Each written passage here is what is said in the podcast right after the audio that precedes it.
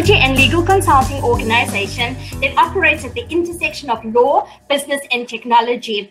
Through a powerful combination of our technology, analytical thinking, we find solutions for business that goes way beyond legal, whether it is our AI powered technology, our analytical and predictive um, analytics. We operate, we um able to help legal firms make the most of the digital disruption. So, with that, I will hand over and introduce you to our speakers who really needs no introduction. Very first, we have Karina Vessels, who is the executive for governance, legal, and um, compliance at Alexander Forbes, a financial services organization that operates in South Africa and Africa. Karina, over to you to really just introduce yourself and really maybe just kick us off and start with during COVID, we cannot ignore it. It has really disrupted operations of organizations. How is your team being able to manage through that disruption? And what have you been able to implement? And what has changed in your legal team, if any? As, as you said, I lead the, the governance, legal, and compliance teams um, at, at Alexander Forbes. We um, are slightly different from a legal perspective in that we serve both internal and external clients. There's a number of our service level agreements that include legal services and, and legal advice and, and, sort of peripheral legal advice to, to our clients. So it is quite unique from a from an in-house um, you know service service perspective. So as you said, um, you know, COVID really catapulted us into a, a different frame of reference and a different view of looking at, at our business. And I think initially, you know, the, the biggest challenge was the remote working aspects. And some of the adaptations that it forced us into were quite primitive, you know, just having legal documents delivered at, at team members' houses instead of at the office. So, so really not, uh, you know, moving moving the bar quite quite quite substantially.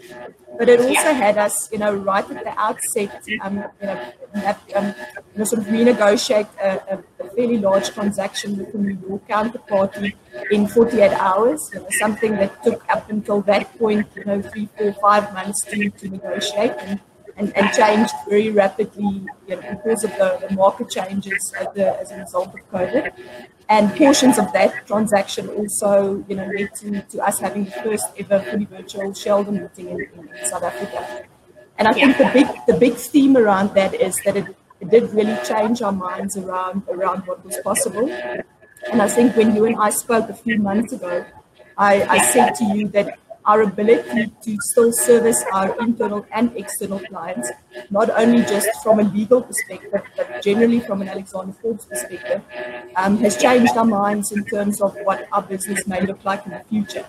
And and when we last spoke, it, you know, we were quite, you know, still at the infancy of, of, of some of our thinking, and that's progressed quite a bit in terms of really designing, you know, what we what we want to want to look look at as, as a better normal and not just the not just the new the new normal.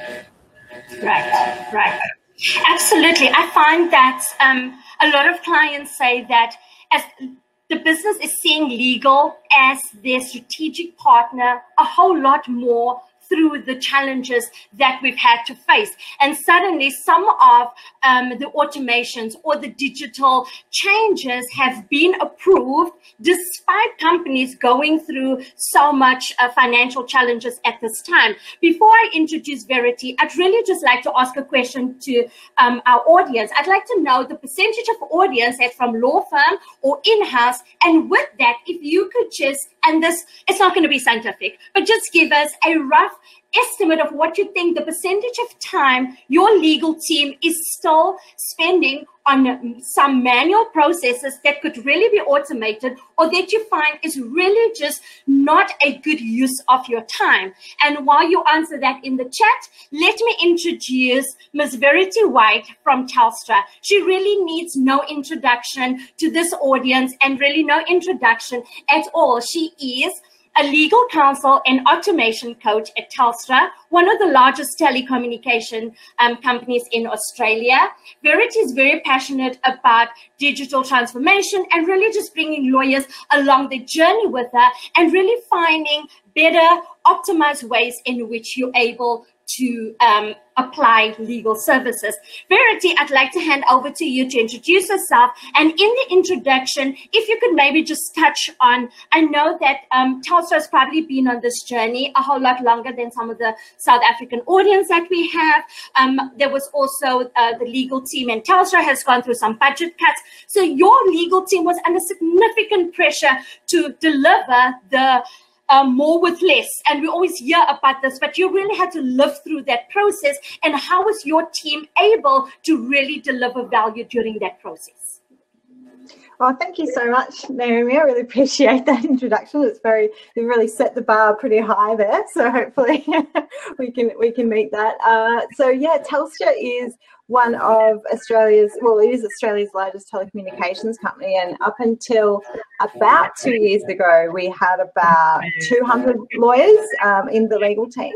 And uh, we actually had, uh, went through a period of change that was uh, aiming for Telstra 22 in, in 2022 called T22. It was a big change program. And so we cut, oh, not me personally, but the legal team was cut by 25%, which was, you know, kind of confronting. What do we do uh, with 25% less lawyers? And, and a lot of lawyers were quite happy to move on, and, and it was done in quite a thoughtful way, uh, but obviously quite stressful for everyone to go through. Uh, the digitization journey that the company's gone on as a whole uh, and that process as a legal team actually put us in a really good position when COVID came in. We uh, everyone had the option to work from home uh, already, and so we were able to transition everyone to uh, working from home pretty quickly in the legal team, and all of the roles are flexible at Telstra, which is great. We have uh, lots of you know collaboration tools, so that that made life quite easy from the at least the doing work from home perspective. So I think we were able to hit the ground running um, from you know, when COVID came in. I think some of the biggest challenges for myself in the legal team that I'm in, which is enterprise customer contracting. So on one hand, we had government departments who all of a sudden needed to get a whole bunch of kids doing, you know, at home learning. And then we also had entire call centres within Australia where they needed to move all their team members at home uh, to, to work from home. And then we had other customers uh, like airlines who might not need services, you know. So we had this kind of very, very peaks and troughs of demand and, and different needs. So I think uh, it was kind of all hands on deck, but uh, the leadership team really assembled uh, key uh, teams to kind of work through and triage a lot of the issues. So we were able to um, get some business training out really quickly. Everyone wanted to know if it was force majeure and what's going on. And so I think that's probably a common experience. We never thought that we'd have to deliver um, emergency training on force majeure, although thinking about it now, it seems silly why we didn't like what it seems like of course we should have had this in place. So uh, so so uh, those have been kind of my initial thoughts on on COVID and, and that, that approach. But yeah, it was we were very lucky that we were in that digitized frame of mind already. Right. And um, it always makes life so much easier when you have your stakeholders already having bought into um, a solution or bought into the um, digital um, disruption. So, I touching on that, you have developed a, um, a triage solution in which the legal team can really just triage some of what is important to them. Can you maybe just share some uh, more technology examples that sure. Has implemented to assist with automation? Yeah, so uh, we're, we've had quite a few different technology uh, approaches to different patches of work, and I, I think it's it come down to different the data that people wanted, the, the leadership team wanted to be able to see kind of what is the work that's going on, how can we plan for work, how can we budget, and without the systems in place, it's quite hard to find that data. So I think that was one patch, kind of one reason for getting some of the intake and triage uh, in place. But with uh, with our the way that we run our legal teams, it's like we've got about you know eight to ten mini um, legal teams. They're all doing different things. We've got buy side, we've got sell side, we've got regulatory, we've got disputes, we've got employment, we've got products and marketing and IP. So obviously, lots of different lawyers doing lots of ways.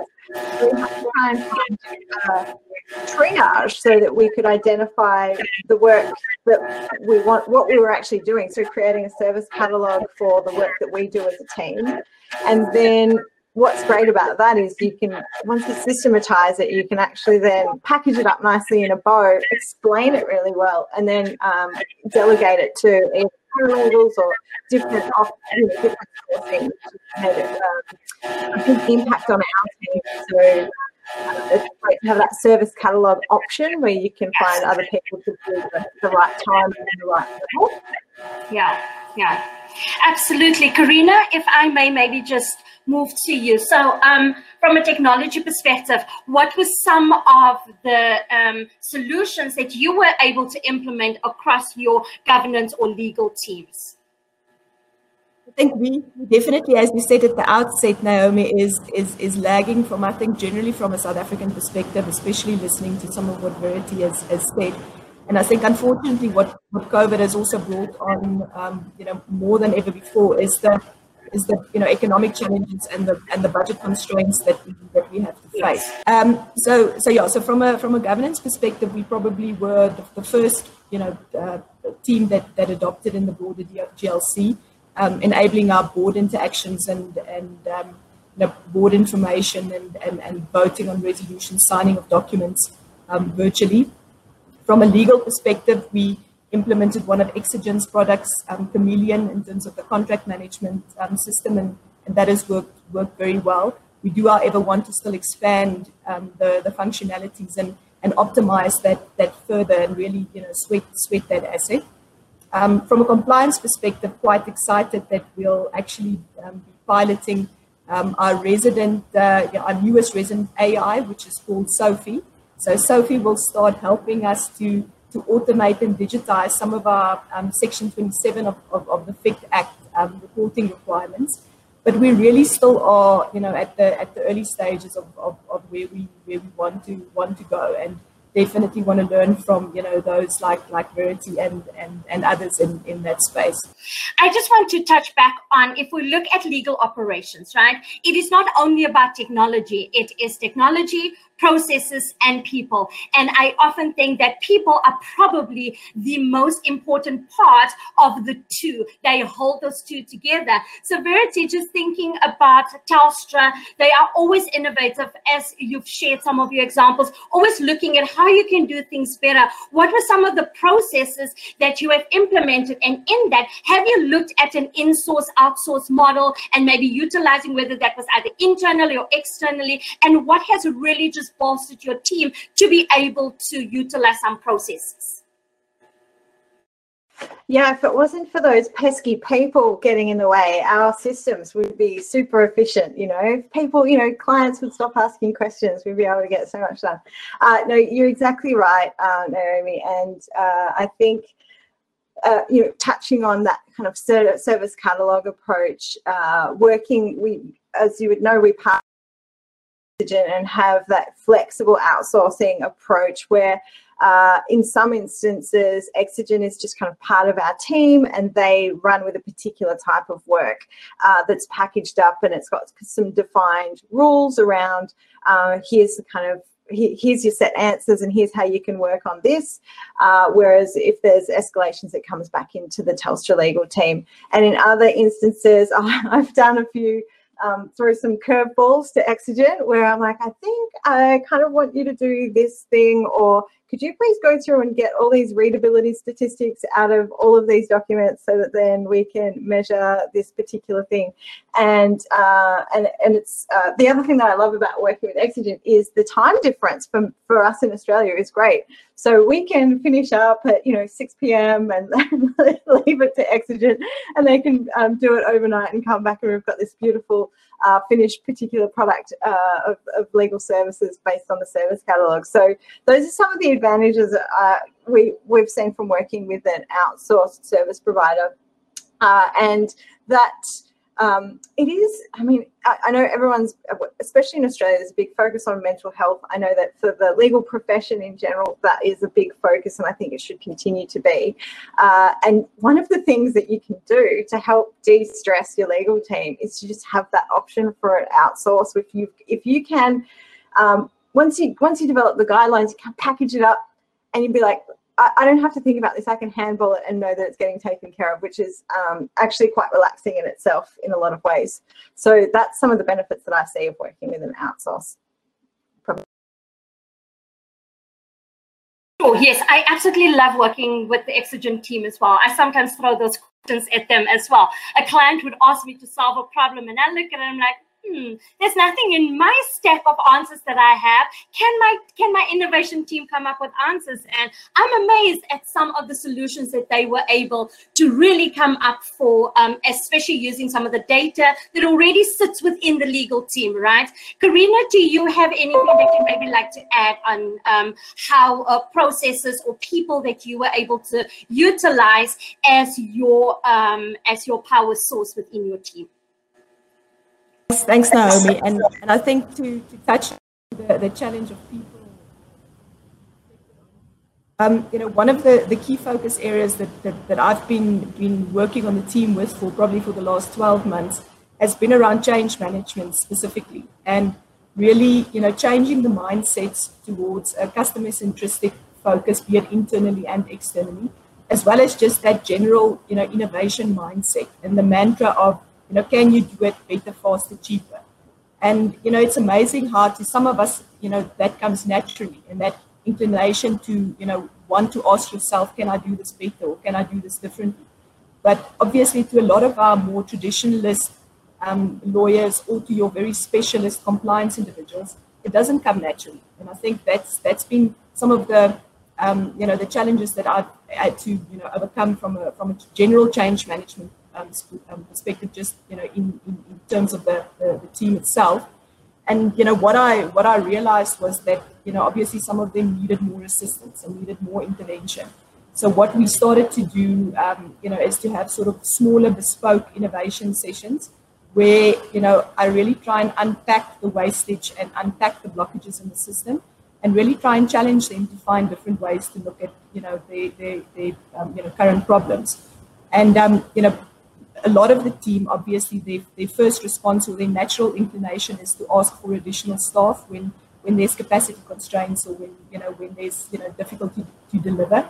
And even before the, you know, the economic challenges or the budget constraints of, of COVID, you know, my natural answer is no. Not because I want to make it tough for the team, but because I do believe that there needs to be a different answer um, other than just, you know, more people. And you know, sometimes that answer is legal process outsourcing, and I think we've we've also made that work quite well in, in certain of our of our areas, specifically around our, our supply chain um, agreements and, and, and, contracts, where where Exigent has really you know enabled us to to um, you know prepare the playbooks and to and to progress the, the standardization in that space. But then there are certain other areas where where we've realized that the, the outsourcing model you know does not work as as as well. Um, but I think it's only through having those sessions and really through looking at the detail of the problem that you're trying to, to, to solve that you can come up with what the right solution is for, for, for the business. Absolutely love that, Karina. And um, it is a um, it's a test, right? You you test is something working? Can we do it better? And unless you say no, uh, people will never start thinking about how they can actually do this um, better. I um, just want to touch on an earlier point that you made, how your AI tool is called Sophie. It's very nice to note that all these AI tools are female. So uh, ours is called Scarlett. So I think Scarlett and Sophie will become very good friends sometime in the future. Eh, I was looking to see if there's any questions from the audience. And if you do have any questions for our panelists, please do post it in um, the chat panel. But Verity, if, what advice do you have for some of our uh, GCs or in-house legal teams that has joined the session today that may be not as far on their um, efficiency or transformation journey as your team is. Where do they start and how can they get the buy-in that is so critical from the legal, from the leadership team? Yeah, yeah, it's a great point. Uh, buy-in is super important, and I uh, to, to get the impact, it's all about aligning what you're doing in the legal team with the overarching organizational strategy or the overarching firm strategy. Because you might be sitting there and you, you know, oh, I hate hate doing this particular type of contract. Or it's such a waste of time. But if you're looking at it from your own perspective it's never no one's going to care about it because it's it's helping you and your team. How is it helping the business as a whole? How is it helping your customers? How is it what's that that kind of what's in it for me or what's in it for the client mentality? And i think um, karina was talking about that as well being you know client focused and, and customer focused and making sure that you are having the impact uh, on that ultimate mission. And that's how people will you'll have a greater uh, buy-in but it also keeps everyone motivated i think because it might be motivating for you to um, to fix a particular problem. So that means yeah great i don't have to do that work anymore i've automated it. But if it doesn't impact anyone else it's not going to go very far. So i think you can pick something that's really personal to you if you're wanting to test and learn and try a few different things because that passion will keep you going as you kind of churn through to try and solve the problem but to have a large scalable impact, if you need to make that systems change at the bottom of the pyramid, as opposed to just changing the, the top of the pyramid, the, that individual piece of work, then you need to bring everyone along to have more impact. We have a question here from Jason, and he says, other than efficiencies and additional support, um, when there's capacity constraints, have you seen any commercial gains arising from number one, the use of technology, and number two, from using a managed service beyond purely a legal offering? And I'll open that to either one of you that want to take that question. Well, I think from, and I think Verity must must definitely tell us about her experience. But I think from a legal process outsourcing perspective, in in our environment, um, definitely the ability to to flex and contract, um, you know, more easily as your as your workload um, changes. Just the financial benefit around that, and and you know, reducing your overall overheads uh, as a result, um, you know, of, of, of, that of that flexibility. Um, and you know, but but a lot of it, I, I suppose, is is the counter side of what would go wrong if if these things do not work well. For instance, chameleon in terms of the contract management processes and the, the, the time and the effort that it takes to find information when you go through a transaction or, you know, I'm sure many of the individuals on the call have gone through an IPO and, and the kind of work that, that goes into, you know, uh, gathering all of that information before that process starts. Um, so any contract management system, uh, you know, the benefits in terms of the efficiency in any of those processes and just overall improved records management and, and, and record keeping um, definitely um, is, is, is financially worthwhile. And, and I might just add from a, from a really specific example, I think that uh, especially in-house, there's a lot of latent demand for legal services or legal advice, which you might not always be able to capture just by throwing more bodies a particular set of problems. So, uh, for example, uh, we've worked to automate a uh, very basic one page uh, settlement and release agreement, whereas previous, and it's only um, able to be used up to a certain value. So we estimated, you know, this would be a good one to do. You know, it's it's not this. We don't spend heaps of time on it, but it's it's short and easy, and it kind of takes one task off. So we estimated a particular amount of times that this document got used. Then we automated it, and we found that we had actually underestimated that by about eighty percent. So we're like, oh my goodness, what were people doing before? Were they not signing an agreement? Were they just handing over, you know, wads of cash and not getting like that sign? Like so we were now there's this latent demand that wasn't being serviced, like underneath the iceberg type um, legal services, but we weren't actually doing more legal work, but we were adding that extra value. So we were providing more services with less uh, actual physical legal time. So that is a great um, way that legal can extend the reach of your legal team and also minimize the risk as well. So it's kind of both both sides of the fence yeah, you end up getting a dual benefit that is often unexpected and uh, being able to leverage that is absolutely wonderful. So we have another question from Leonie Ellis. She said in her research that she's been doing, um, she noted it interesting that there's a difference between what business thinks is a priority versus what legal does. Would we agree? And if so, do you how do you align the two? I think I will start with you, Karina. Thanks, Leonie. Excellent, excellent question, and, and absolutely true. Um, and and it, it very much touches on what I mentioned earlier on around our focus for the last year, not only as a business in terms of getting closer to our external client, and that translating into objectives, you know, per internal department as well, but but really honing in on that from a legal services and, and, a, and a GLC in, in our case perspective generally. Um, because there is often a complete mismatch between you know, the, the, the very focused and very detailed, um, you know, intentions of, of a legal department versus the commercial realities and, and, and the real business that's happening, you know, on the, on the business side. So some of what we've done is just, as I said earlier, on um, really focusing on change management and really, you know, sort of drumming in that mantra about client centricity and about engaging with the clients and speaking with the clients and managing their expectations, as well as understanding their expectations. Um, but a key thing that we, I suppose, changed in the last year is, is assigning um, relationship managers from the GLC perspective to the, the, different business areas. And we have these relationship um, managers attend all of the management committee meetings and the risk meetings in, in those particular areas um, so that they really start understanding the business better and, and better understand what the real issues are. And it also enables you to be a lot more um, proactive in your in your engagement and in your advice um, to to business generally from a you know from a governance, legal, and compliance perspective, rather than you know being the the policeman or the you know or the, or the you know the backstop at the end of a process or only getting involved when someone you know really needs uh, an agreement signed or, or you know needs to conclude a, a transaction. So being part of that that constant process and constant conversation and, and but fundamentally, but very fundamentally, a change in mindset around me as a specialist and just looking at what I think is important versus looking at the commercial realities and looking at how do I better serve the overall business and enable the overall business in order for the business to meet its, its objectives and not just me individually to meet you know my objectives.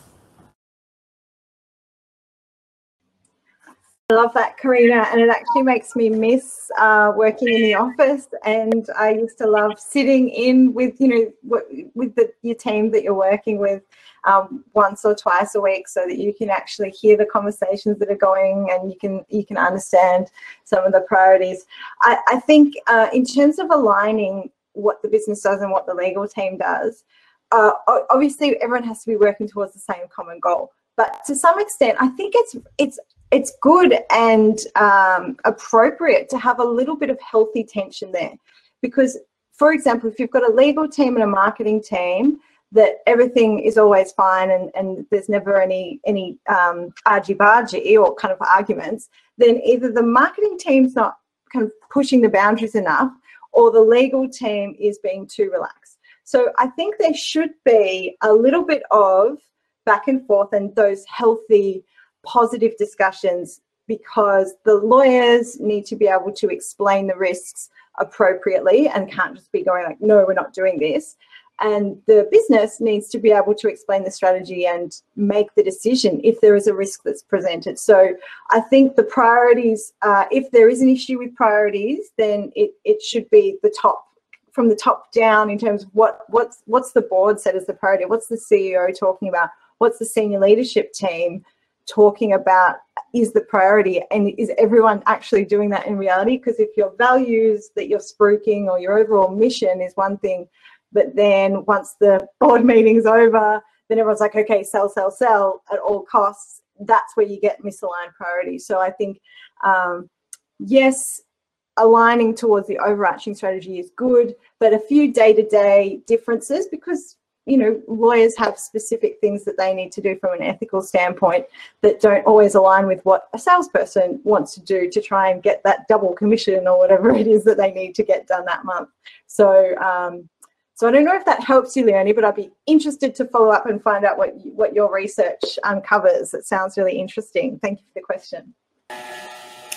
Right. Yes, I absolutely agree with you, Verity. It's always about aligning the legal's vision to that of the organization, right? And taking them on their journey. The tension come in and um, the legal team always being seen as a cost center instead of uh, the one that's bringing in the money. So it will always be the sales team's um, initiatives that will be prioritized or the client facing initiatives. So like really just being able to demonstrate how um, the initiatives from the legal team will really add value to the overall organization is sometimes where um, I have seen in my experiences with chatting to some in-house teams, the, um, the challenge comes in um, mostly.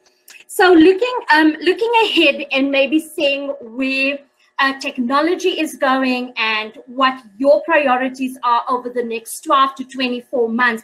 What do you think are some of the key priorities that in-house legal teams should potentially look at and prioritize that may and i know people are in different journeys of um, their um, operate uh, finding efficiency or their technology journey but just from your perspective what do you think some of those focus areas should be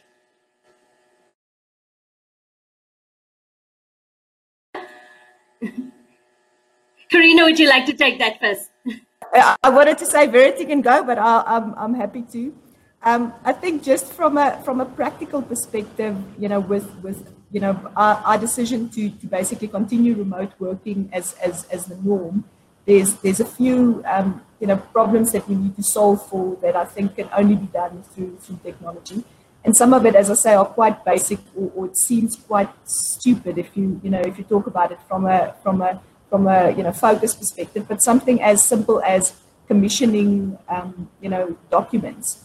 Um, you know the, the the the number of documents that, that we actually need to consider in this space when you um, as a business um, you know submit tenders um, that need to be considered and and your counterparties unfortunately still want wet ink and still you know um, are quite traditionalist in, in, in their view brings about some some practical challenges so we are looking at um, you know, sort of advanced electronic um, signature solutions, um, accredited um, solutions that would enable us to, to do work, work like that. So, so that's some of the, you know, some of the immediate priorities in, in terms of electronic signing of documents and, as I say, commissioning of, of, of documents. Um, then, you know, from a more from a people perspective, as we touched on, on earlier, um, now, I am I'm quite concerned about you know the long-term impacts of, of remote working and how we continue to maintain um, you know the relationships and the morale and the team the team spirit. So obviously, a lot of the, the, the standard technology solutions you know allow us to, to you know to see each other virtually and to, to have discussions. Um, but I, you know, I would really like to explore that further in terms of, of, of optimizing those and, and know, finding ways that really work for, for our team. Um, because as I said, our intention is to is to remain remote basically in, indefinitely.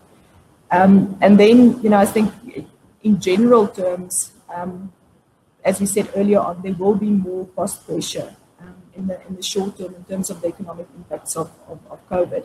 Um, so that that constant focus on doing more with less, and be it through technology or be it through you know outsourcing partners, and I think outsourcing partners also, you know, would have to look differently at, at, at their models and, and ability to flex contracts and, and have, you know, contracts that can be, you know, easier renegotiated at, at short notice and, and generally that flexibility built into much more into, into processes, I think will, will be critical um, in the next while as, as, as well.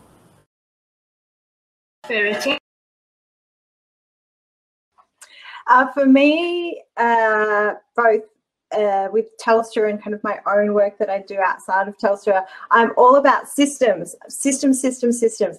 So even if you're not ready for technology or a particular type of technology, if you can, even writing down what your current system is, it might but even not having a system is a system.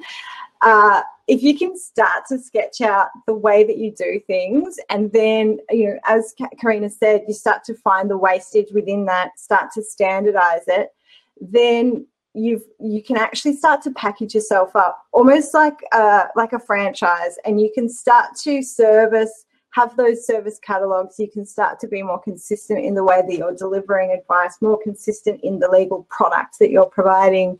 Uh, so I am all about the systems. Um, there's a there's a, I mean, it's an old, very old school book, uh, The E Myth. I don't know if anyone's ever read The E Myth, but there's a E Myth attorney uh, version of it that talks about systematization uh, for law firms, and I think it's really applicable for uh, in-house teams as well.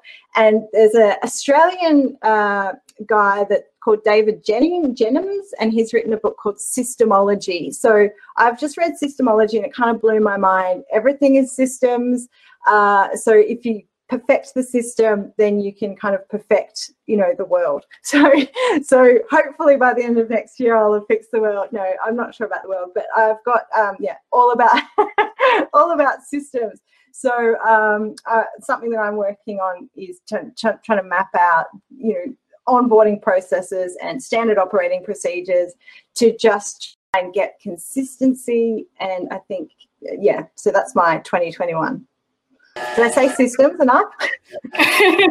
was it, what did you say? Was it systems? I don't think I heard well. I think there was some interference. so, Verity, when you talk about systems, are you referring to um, systems in terms of technology, IT, or are you referring to systems as in systems thinking that everything is a whole that fits into one another? Sorry, my mind just went off to a course I did on systems thinking, which was just one of the phenomenal systems thinking is also amazing yeah when you start to think yeah and it's something that um, if you've seen out of the stanford d school the um, legal design lab they have the triangle where systems, you know, system organization and, re- and thinking is the bottom. And then if you're redesigning a document and making it look really pretty, that's the, just the top. So you, no wonder you're always redesigning documents to try and fix those or because the bottom of the pyramid. So I'm definitely talking about system overhaul. I mean, I'm, I'm not going to go out and uh, reform the justice system just yet. I'm, I'm mainly thinking in terms of processes and uh, just really uh, a lot of the work that I've done on automating contracts has always looked at, you know, you've got to get the contract document organized and the contract pro. They work together and kind of tumble around each other so that the process that you need to go in informs the automation, but also the document itself. So that's kind of one one particular system. But then how do you systematize your advice? How do you systematize the intake process? What's the best way? Because you can actually you know you've probably you um, in, in your team you would have different lawyers doing things in different ways even if you might have a particular process that you use you, if you've got a you know an in-house legal team or, or a law firm there would be some people who are amazing at certain aspects of that onboarding of the particular system of giving a particular type of advice. But you could go and ask and, and you could create like the world's best system based on your experts within your team. So you find out who's doing it the best and you kind of tweak it. And so that, I don't know if that did I, I did say systems enough, I think. So it's it's yeah, process and system. Whether or not there's technology, because you can have a system that's just dot points on paper and then that is going to get you in a really good position to be able to apply the technology because you have to write it out anyway. So you might as well write it out when you're not paying someone else to do it. Right, absolutely. And if your systems is not fixed, then it's just overlaying technology over something that is not working, and you're not going to end up achieving the results that you are looking for. So earlier on, I missed a question from you, Verity, to Karina. You asked her, what methods do you what methods do you use to identify waste in legal processes? I think Verity actually answered her own question um, in, in some of the discussion that she shared now. And it, it you know, it really is I about... What, I want to know what you do, Karina. I'm excited to hear how you find ways. No, well, I, I have a perfect... I, I, I always say that I think some of the best time that I've spent in my career has been in in uh, you know, continuous business improvement and, and learning about the Toyota production system and lean and, and so forth. And it really is applying those those principles with, within legal. So about standardization, about you know trying to eliminate variation, and, and trying to look really trying to identify those those significant pain points um, and and you know the yeah the, the pieces of work that takes you know an, an ordinate amount of time and it doesn't make sense and it's not necessary. And so um, you know it's not it's not applying all of those very scientifically at present but it's starting that and, and you know linked to, as I said earlier changing the mindset and, and really changing the focus of the team in terms of just being open to asking that question and wanting to improve continuously and wanting to think about things things differently. Right. I think we have three minutes left and a question from Tyson. He wants to see ask what role does machine learning have in the overall contract life cycle? Um, anyone like to take that question for Tyson? I'm happy to take it because it's um, for me, machine learning doesn't have heaps of impact for the work that I do just yet. Um, I think it can have an amazing impact. I'm really excited to start getting involved. I've, I've been involved in some projects where uh, you're helping to train uh, the AI bot to how it's going to read and respond and look at things. Um, so I'm excited about the concept of it. I don't know that I. I think it's it's uh, not easy to dip into if you uh, you kind of have to go all in. I think you have to jump in and and give it a try. Um, but I don't have the. I, Karina, I'm not sure if you have machine learning and contract lifecycle. Oh, you know, I think from a. No, go for it, Karina. Please do. no, no, no. I just wanted to say diligence perspective and, and, and from extracting um, you know specific information more than than you know moving into more advanced sort of drafting and and, and, and you know that kind of solution. Yeah, sure. So I think I just have a parting thought on it that uh, machine learning always needs to be used, especially in terms of um, the legal infrastructure in conjunction with human intelligence, right? You hear so many lawyers asking the questions, will, will um, AI ever take over the role of the lawyer? Absolutely not. I do not think so. But can it make the life of the lawyer, and especially in terms of your contract life cycle, much easier? Absolutely. Instead of having to upload all of those clauses onto a repository, you're able to auto extract it within two minutes, three minutes, instead of taking all their time. Verity, you were talking about force majeure. I'm sure you had hundreds of contracts that you needed to look through. So if you're able to apply machine learning over a large data set, you're able to just extract that a whole lot easier. So yes, it could make our life so much easier. In the last minute, any one-liner parting um, thoughts that you'd like to leave with our audience? I think from my side, uh, Naomi, we are all different stages, as we said earlier on. Um, and I think the, the, most important step to take is to take that conscious step towards um, innovative thought and, and you know, trying to change the narrative and the very traditional this narrative um, of, of many of our, our legal colleagues um, and, and to commit to that and, um, and uh, to drive that forward. Verity, in, apart from systems, systems uh, again? That's what I was going to say. Uh, yeah.